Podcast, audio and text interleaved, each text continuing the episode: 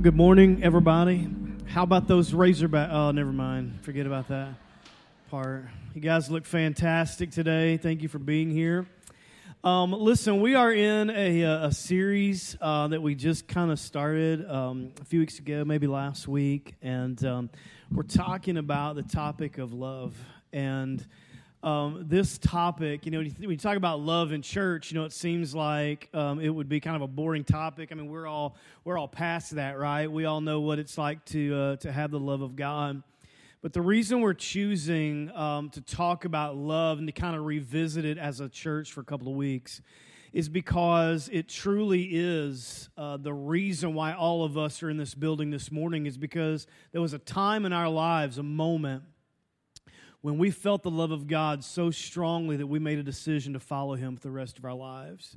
And I think anytime you have a moment in your life that splits time for you, it's pretty significant.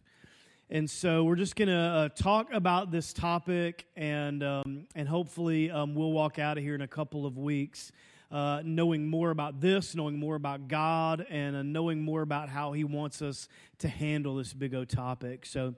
How many of you believe that the world has become just a little cranky? Anybody? You believe the world's become just a little cranky? Yeah. Politics and race and North Korea and female hurricanes. Um, just a ton, tons of stuff. Actually, studies show that hurricanes, uh, female hurricanes specifically, have 200% more wrath than male hurricanes, and they cry for no apparent reason. Okay, so the studies show that. Um, seriously, there's so much offense right now in our country, and pe- people are just offended. And so it was actually a relief to kind of see some of, of the media uh, revolving around Hurricane Harvey. Uh, the reason why is because the media was on the story because a hurricane gets ratings but behind the storm was a great story of just people helping people.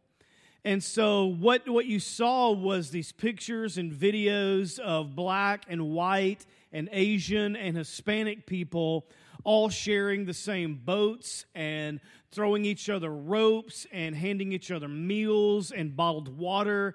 And so, it's almost like uh, chaos when it sets in it automatically causes us to come into a default mode of caring about, about our, our brothers and, and sisters. And so when you peel back the layers of all the things that we're offended by and you get past it, you come down to this one big truth, and it's just the fact that we we love each other. There's something in us that is built in where love responds. And I don't know why it takes a chaotic moment to get us to reprioritize, but it just does.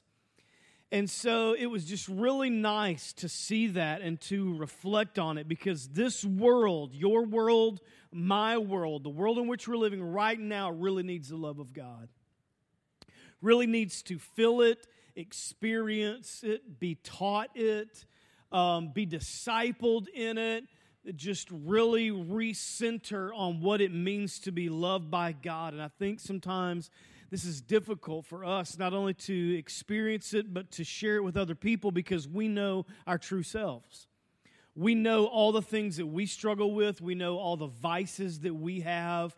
We know about the secret sins, the thoughts that we don't want to tell anybody about. And so it's very difficult for us to know all that is going on and then to be able to look at God, who we know is perfect and holy and righteous, and say, How can that uh, holy and perfect and righteous God still love me because I know what's truly going on? And so there's a dichotomy that we always have between us and God, and then it gets even more difficult for us to go, And God loves you too. Because we, in and of ourselves, are having trouble being loved by Him. So I want to start today with just a big principle and it's simply this um, what is best for people is what is best. And so when when we think about this statement what is best for people is what is best, I think that's just a general idea that we have in in our humanity. We just generally believe that what is best for people is what is best. Now, let me give you an, an example. Um, we, we may argue over what we think is best, but a, again, we believe that what is best for them still is the best thing. So, an example would be as parents, we don't sit around and argue over whether or not we love our children. This is something that we are confident of. We know we love our kids. So, it's not even something that we have to talk about with our spouse. We get it, we know it. Um, we're not always pleased. Sometimes we're disappointed in our parenting. But um, the truth is, we love our kids regardless. However, we will argue over what we think is best for them. And the reason is because of this statement that we believe that what is best for people is what is best. As Christians, we should not be arguing over whether or not God loves people or whether or not he loves this group of people over that group of people. Okay? As a matter of fact, you cannot say God loves one group of people over another and be a Christian. You can't be a follower of Jesus and even be involved in a debate where you truly believe, even a little bit, that God would possibly love that person over that person. There's this great moment, this incredible moment, excuse me, in Genesis where God has formed man from the dirt. And I always bring this up anytime I teach on Genesis, I always bring this up. There's this moment where God takes his hands and and we have to kind of get this in our minds theater and and he dips down into some clay and he begins to form man in his own image and he and he forms him and something amazing happens he breathes into man the breath of life and at this point, you have to understand that God could have chosen to just talk at you. There's nothing wrong with God speaking. But He spoke everything else into existence except you. Everything else, He said, let, let there be this and that and this and that. But when it came to you, He wanted to put His hands on you. That from the very start, He wanted to touch you, He wanted to put His hands on you. And so when He does that, when He comes to you and He puts His hand on you, and then he picks you up and he breathes into you what the Bible says is the breath of life. And something amazing happens. In Genesis 2 and 8, it says, And man became a living soul. That something so big and so rich took place because at that point, you and I became eternal. At that point, we became valued over all of creation that you had more value in you than, than, than the animals were valued. You were greater than the sunrise. You were greater than the depth of the ocean. Why? Because God's breath was in you. So, the big point of this is humanity has value. Humanity has value. And it's not because we love ourselves, it's because God loves us. That's why there's value. That's why when we peel back these layers, when we look at pictures of Harvey, and we'll see the same thing with Irma, you'll see people lose their, their offended nature and they will reach for each other and help each other and serve each other to the point of exhaustion. Because in us, we didn't learn it, it's just in us. It came innately with the breath of God that there is value in each other. And we get it.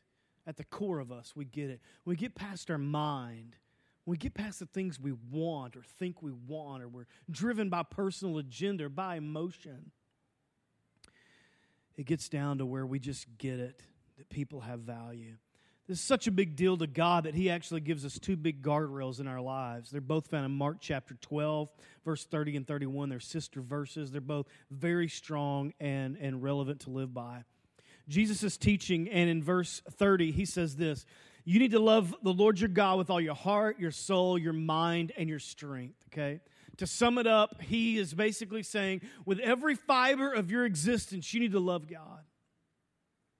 You need to be in love with Him and, and get Him and understand Him and be diving into a deeper relationship with Him in every season of your life. Don't stop learning more about God. Don't stop reaching out for God, but, but always let everything in you to love the Lord your God with all your heart, soul, mind, and strength.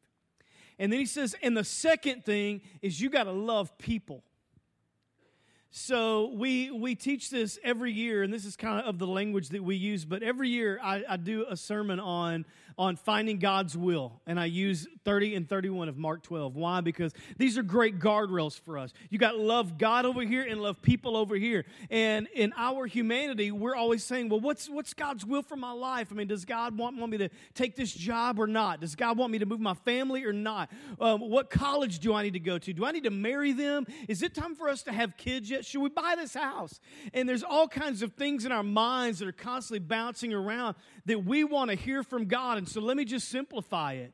God is basically saying if you love God and you love people, everything in between those two guardrails, you're going to have favor on, on your life. Okay? And so he said, This is how, how big it is. I want you to love God with everything, and I want you to love people with everything. And the reason I want to stress this is because the church is the steward of this message. We are the stewards of Mark 12, 30, and 31 we are still the loudest voice in our society, culture, and people group that is still communicating that people need to be loved, and that is what is best for them. They need to be loved. In John chapter 5, there's this great story. And although it's going to seem a little strange at first, it's really going to resound to where you and I are living right now in this present day. And let me just paraphrase it for you. John chapter 5, there's this, this pool of water. And at this pool, uh, the Bible says that it's near the sheep gate, and they've built this pool of water. And if you know anything about Scripture in that, that day and time, pools and, and watering holes, wells, were just something that was to be respected. It was to be honored. A lot of them had names to them, and they, they were just very well kept. They were monitored closely. They were the lifeline of the culture. And so we've, we've got this, this pool, and the pool, the Bible says, had five porches on it. And we know for a couple of reasons why, but, but sick people would come to this particular pool and gather. We know that one reason is obvious there was a lot of traffic here. Okay, it was near the sheep gate, which is one of the biggest gates in, in the city. And so there's a lot of traffic, and so it allowed sick people to do some begging. But the second reason is because, and I'm, I'm going to read this verse to you in just, just a minute. But in, in, our text, in, in John chapter 5, verse 4, it says that at certain times an angel would come. This is where it gets really strange. But an angel would come down and he would somehow stir the water. And the first person who sees this and rolls into the water or jumps in or does a cannonball, whatever you want to do, gets healed. Just the first person. Okay? And that's where we pick up. And so I want to read this whole thing to you. John chapter 5, verse 1. I'm going to read nine verses. Jesus went up to Jerusalem for one of the festivals, and there was in Jerusalem near the sheep gate a pool, which in Aramaic is called Bethesda, and which is surrounded by five covered porches. And here a great number of disabled people would lie the blind, the lame, the paralyzed. In verse 4, if you're reading from the NIV today, it's going to go from verse 3 to verse 5, and it lists verse 4 as a footnote but I'm going to give it to you. From time to time, an angel of the Lord would come down and stir up the water, and the first one in the pool, after each disturbance, would be cured of whatever disease they had. Verse 5 And one who was there had been an invalid for 38 years, almost four decades, this guy had been sick. And when Jesus saw him lying there and learned that he had been in this condition for a long time, he asked him, Do you want to get well? Sir, he said, I have no one to help me into the pool when the water is stirred, and while I'm trying to get in, someone else goes ahead of me. And Jesus said to him, Get up, pick up your mat, and walk. And at once the man was cured, and he picked up his mat and he walked. First thing I want to dive into this morning is this an environment of sickness will breed a culture of sickness. An environment of sickness will breed a culture of sickness. There's actually a mental health diagnosis called shared psychosis. And shared psychosis simply means this it means that a psychiatric symptom of one person can be transferred upon another person. I'm not talking about ge- genetically. For example, in theory, you can have a healthy child who is raised by a sick parent. And just from the exposure and the overexposure and the constant being around sickness, the child grows up and has partnered in that sickness with that parent. How can that possibly be? Well, because sickness breeds sickness. And this is why Jesus even asked him, Do you want to be well? We've all thought that's, that's the dumbest question. You got this 38 year, this 38 year old, uh, this guy who'd been sick for 38 years. Why would he not want to get well? I mean, this is such a rhetorical question, but it's not. The reason this is important is because if you're living life with only sick people and your culture is sick and you've been in it for 38 years, you may not want to get well. Sickness may be the comfort zone. These other sick people may be family. For you to get well disturbs the whole dynamic. Do you want to get well? That's what he's saying. I don't know how many of you have had parents who challenged you to pick your friends carefully or challenged you not to give your heart away to the first guy who wanted it. Okay? It's because they were wise enough and some of them were redneck enough to say if you lie down with dogs, you get up with fleas. They understood the concept of hang out with sick people and you yourself can get sick. A sick environment breeds a sick culture. I don't know if you have ever loved someone so much that you wanted to ask them, Do you want to get well?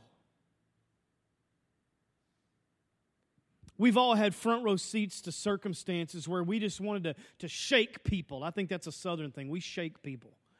My mama used to say, I'm so mad at you, I want to shake you. Sometimes she did shake me.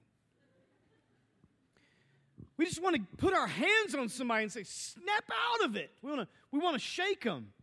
And sometimes we want to shake people because they're stupid. And, and stupidity is difficult to fix. And I'm, I'm going to prove it to you. I'm going to give you some stupid quotes.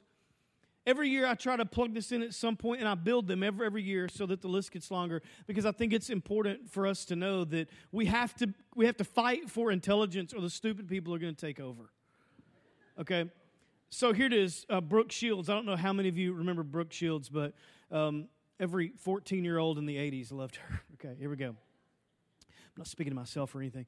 Um, okay, she, she said this. Okay, here it is Smoking kills. And if you're killed, you've lost a very important part of your life. Okay? Come on, y'all. I mean, that, that's, there, there's, that's, that's good. Okay, a basketball player at the University of Kentucky, that probably explains the quote. But um, he said, I've never had major knee surgery on any other part of my body. That's, that's good. The Philadelphia Phillies manager said half of this game is 90% mental. Hey, no, no, you're going to need a calculator for that one.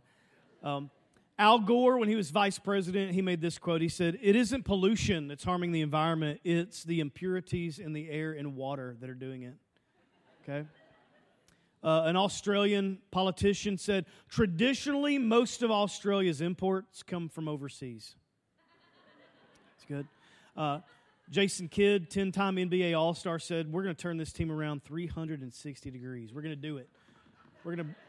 We're gonna, we're gonna bring some change, okay? so good. Former mayor of Washington said, outside of the killings, we're one of the lowest crime rates in the country. Okay? If you just take the murder off. Okay? All right. Um, Billy Ray Cyrus, uh, that may be all I have to say right there, is this. Uh, this is the father of, of Miley. He said this Ever since I was a kid, I was a real deep thinker and stuff. It's pretty good. And then there's the Miss America contestants. God bless them. Okay, I got I got two of them. Miss America was asked, or Miss America contestant was asked, if you could be beautiful and not smart, would you choose that and why? And her answer was, well, I, would rather be beautiful um, because beautiful is natural, but being smart, you can learn. You can learn um, a lot of things. A, a lot of things. You, you can learn a lot of things. Okay? The second Miss America contestant was asked, uh, explain the following quote by Confucius Learning without thought is labor lost. Okay, this is her answer. I don't, I don't make this up. Good evening, Panama. Confucius was one who invented confusion, and that's why he was Chinese. Thank you. Okay. Listen, if you're Asian here today, we apologize. We don't know. We don't know what's wrong. I want to ask her, do you want to be well? Okay, that's what I want to say to her. Do you even want to get well? Okay? on, a, on a spiritual note, we've seen people in our lives who continually return to the cycle of addiction. We've seen it. We've seen people who jump from unhealthy relationship to unhealthy relationship to unhealthy relationship. We've seen people who spend all they have, then use up all their credit, then borrow money, then struggle with depression because they don't have margin in their life. And we want to ask them, do you want to be well? I mean, do you, do you want out of that? And I think this was the heart that Jesus was really getting at here was to say, listen, a sick environment just is going to breed a sick culture, and you've been in that for almost four decades. Do you want to be well? Right? The second thing I want to talk about is this love expels every excuse. Love expels every excuse. So in verse 7, we hear this guy talk for the first time. And Jesus is just just gone to the heart issue. This isn't about the pool. This isn't about an angel stirring. This isn't about it's it was a yes or no question. Do you want to be well? And this man, instead of saying yes or no, starts to give excuses. And so the first one is this I have no one to help me. This is verse 7. I have no one to help me. There's no sadder statement that we'll ever hear in our lives than I have no one to help me. I, sh- I don't have anyone. This week, as I was reading stories about Hurricane Harvey, there was a paraplegic man, and he was just moments from drowning when a rescue crew found him. You may have read the same story, and they showed some video of when they when they got into his home, and he was laying in a hospital bed and he's paralyzed from the neck down and debris was all across his room some some boards and some clothing and just some general trash. And it was all the way up to, to just about his chin when, when they found him. And i thought i wonder what had been going through this guy's mind. Number one no, no one no one loves me to the point that they would come and check on me before they left town. I mean i just got I got nobody in my life. And th- this was his story, is just that my team, my medical team, who normally takes care of me, I mean, they got families and they have to get out. And so I was just here. And so he was literally going to stay there and just drown because he had no one. I have no one. This is actually why we stress for you to find your tribe and live life with them. Now, whether you do it in a life group that we have formed for you, or you just pick some friends and have dinner with them and stay together and hang together and pray with each other, either way, I don't care. Because what I want to challenge you with as a pastor is that you get to the point in your life where you never ever are able to say this statement I got no one. I just don't have anyone. That would be the saddest statement of anybody to have to say in our church that you would come here and you're not, you're not connected anywhere. That you just don't, you have no one to help you. There was a time when mo- most of our core staff here have been together for a decade, and there was this time that the church was growing and and we, we were doing everything. We, we, we were the ones who were just, we were responsible for the parking lot. We were responsible for how the building looked, and we were responsible for putting out chairs and putting up chairs, and we were responsible for prepping the message and prepping music and, and getting video and audio. Everything was on, was on a very small uh, group of people, and we finally had to come together into a room and say, we're dying here. I mean, we're dying doing something great. We got to let people help us. We got to, and in, in ministry, we call it giving ministry away. We have to let somebody else do something so that we have synergy because the two of us are better than just me trying to do it all. You have to have people in your life who can help you, or you'll die even doing a good thing. His second excuse was this He said, While I am trying, someone gets ahead of me. While I'm trying, someone gets ahead of me. And I want you to hear this because it's strong. But the threat of someone getting ahead of you is the epitome of the American culture. And you got to hear this with your heart this morning. There is always going to be someone more beautiful than you, smarter than you, who has more assets than you, someone who's stronger, quicker, and more savvy. Someone who, while you are trying, gets ahead of you. Why is this? Because life is not a game where the one with the most toys wins.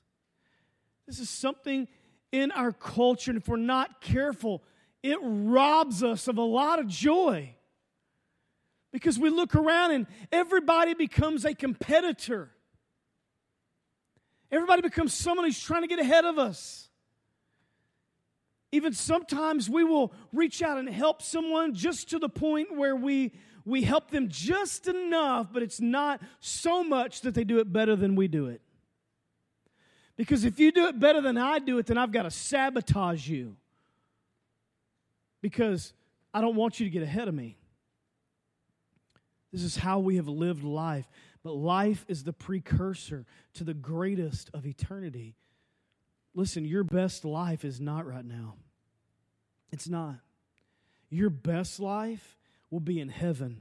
And the only focus we need to have right now, if we are truly serious about following Jesus, is loving God and loving people.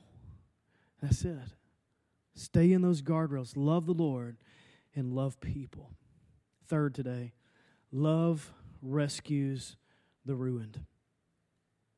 My interpretation of this is there in verse 8, Jesus says to him, after he's given his excuses, he says, Get up, get up and take up your mat. Get up. What I think is that Jesus was tired of the environment. He was tired of the culture. He was tired of looking around, and it was just weighty on him to, to look around and see all of this sickness and people who had camped out there for years and years and years. So Jesus just speaks to him and says, Get up. I'm be very authentic with you this morning. There was a time in my life I made a ministry mistake. And I was I was a young guy, and I'd been on church here in staff here on staff in a, a church here in this community for uh, for se- several years. And this church in Tennessee called me and uh, wanted me to come on staff there. And um, I, I was at a place in ministry where I number one I wanted to, to do more. I wanted to just expand a little bit. And no, number two, there was there was a financial reason because I wanted to to be full time for the first time in my, in my life at a church. So I went down to to the church and I talked to the pastor and just interviewed with him, and it was really good. And he said, "Why, why don't you come and speak?" And so I, I did and it, was I felt a connection with the people, and so I accepted this position, and I left Searcy and, and went to this city in Tennessee. And when I got there, um, it, it, it did not take long. that just it just it did not feel right anymore. And I had discovered in a very short period of time there was this undercurrent in the church that was very unhealthy and leadership was unhealthy and there were there was a lot of, of, of backbiting going on. It was just something that I felt like suddenly I don't want to jump into this. And so I started to call pastor friends of mine and get, get counsel, and they were like, hey man, listen, you got two options. You can either leave right now before things ever get started, or you can stay a couple of years and try to help the people and, and, and just try to make it a healthier environment. But if you don't think that you can stay two years, you need to leave right right now. And so that's what I did. So I went to the pastor and I said, I, I need to talk to you. And he actually said this. He said, The last time somebody said that to me, they told me they were leaving. And I said, I'm, I'm, I'm leaving. I'm, I'm going to go before it, I even get started. And he and I left. It was great terms. It was very kosher. And he, he agreed with the counsel I had. And he said, If that's the way you feel, you need to go ahead and go. And before we ever get into this. And so I did. And I came back to this town with my tail between my legs. And I was beyond embarrassed. I was humiliated and I was angry and bitter and resentful, and I had no, I didn't feel like I could go to church anywhere, and I didn't feel like I could be in the ministry. I just feel like I had messed up, like I'd had a moral failure, but I didn't. It was just really heavy and, and weighty, and I moved back in with my folks, and and I got a job at Walmart, and I worked nights, and so I would go. I was in this bedroom my parents' house that I grew up in, and here I am, an adult. And I worked all night long, and then I'd go to bed and I'd sleep. And when I wasn't sleeping, I would just lay on my back and I would just be depressed. And I'd look at my watch and I'd wait about 30 minutes before I had to go to work, and I'd throw a ball cap on. I'd go to work and I'd come back, I'd get in bed, I'd lay there all day.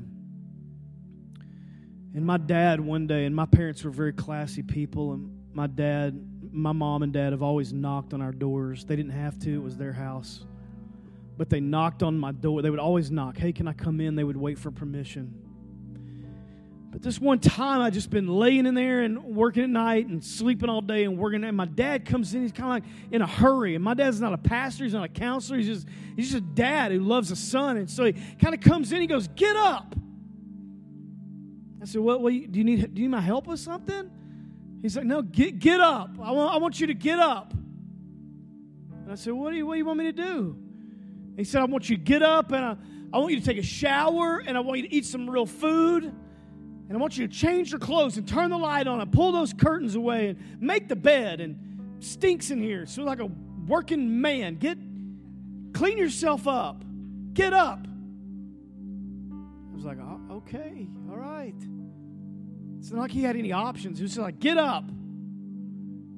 And listen, I remember it was a pivotal moment for me. I don't know why. I know that's silly and simple, but it was. And some of you may be in this room today and you have no one who loves you enough to tell you to get up. Well, I do. And so I'm, I'm going to tell you, get up. Because you, you may be in this place in your life where, yeah, you're here this morning and you look great. And if I were to talk to you one on one today, I wouldn't even smell that anything was wrong spiritually.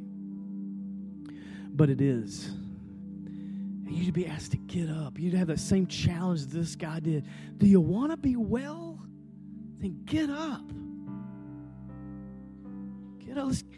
Get out of the way you're thinking and the way you're feeling, and you're stuck in a in a situation that's been over for two decades. Get up. Just I just felt the challenge is in the room this morning. Just get up.